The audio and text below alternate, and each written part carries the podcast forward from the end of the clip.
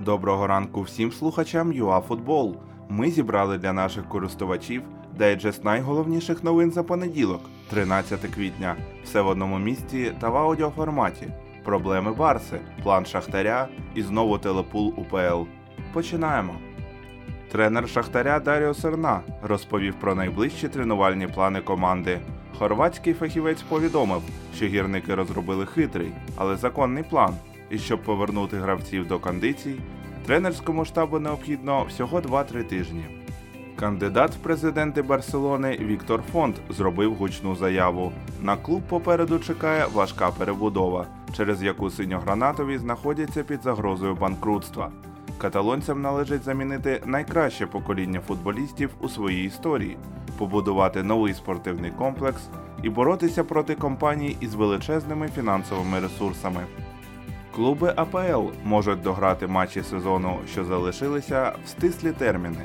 Розглядається варіант, що 92 зустрічі англійської прем'єр-ліги пройдуть цього літа протягом п'яти тижнів. При такому розвитку подій кожна команда зіграє не менше двох поєдинків на тиждень.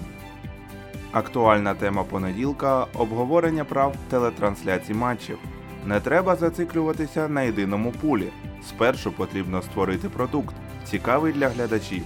Найближчим часом це зробити не вийде, позначив свою позицію Ігор Суркіс.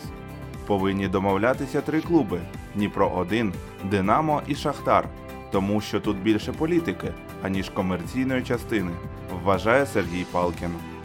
Тим часом колишній віце-президент Карпат Олег Смалійчук звернувся до гендиректора Шахтаря Сергія Палкіна, заявивши про бажання піти на вибори президента УПЛ, а саме висунути кандидатуру самого Смалійчука на цю посаду.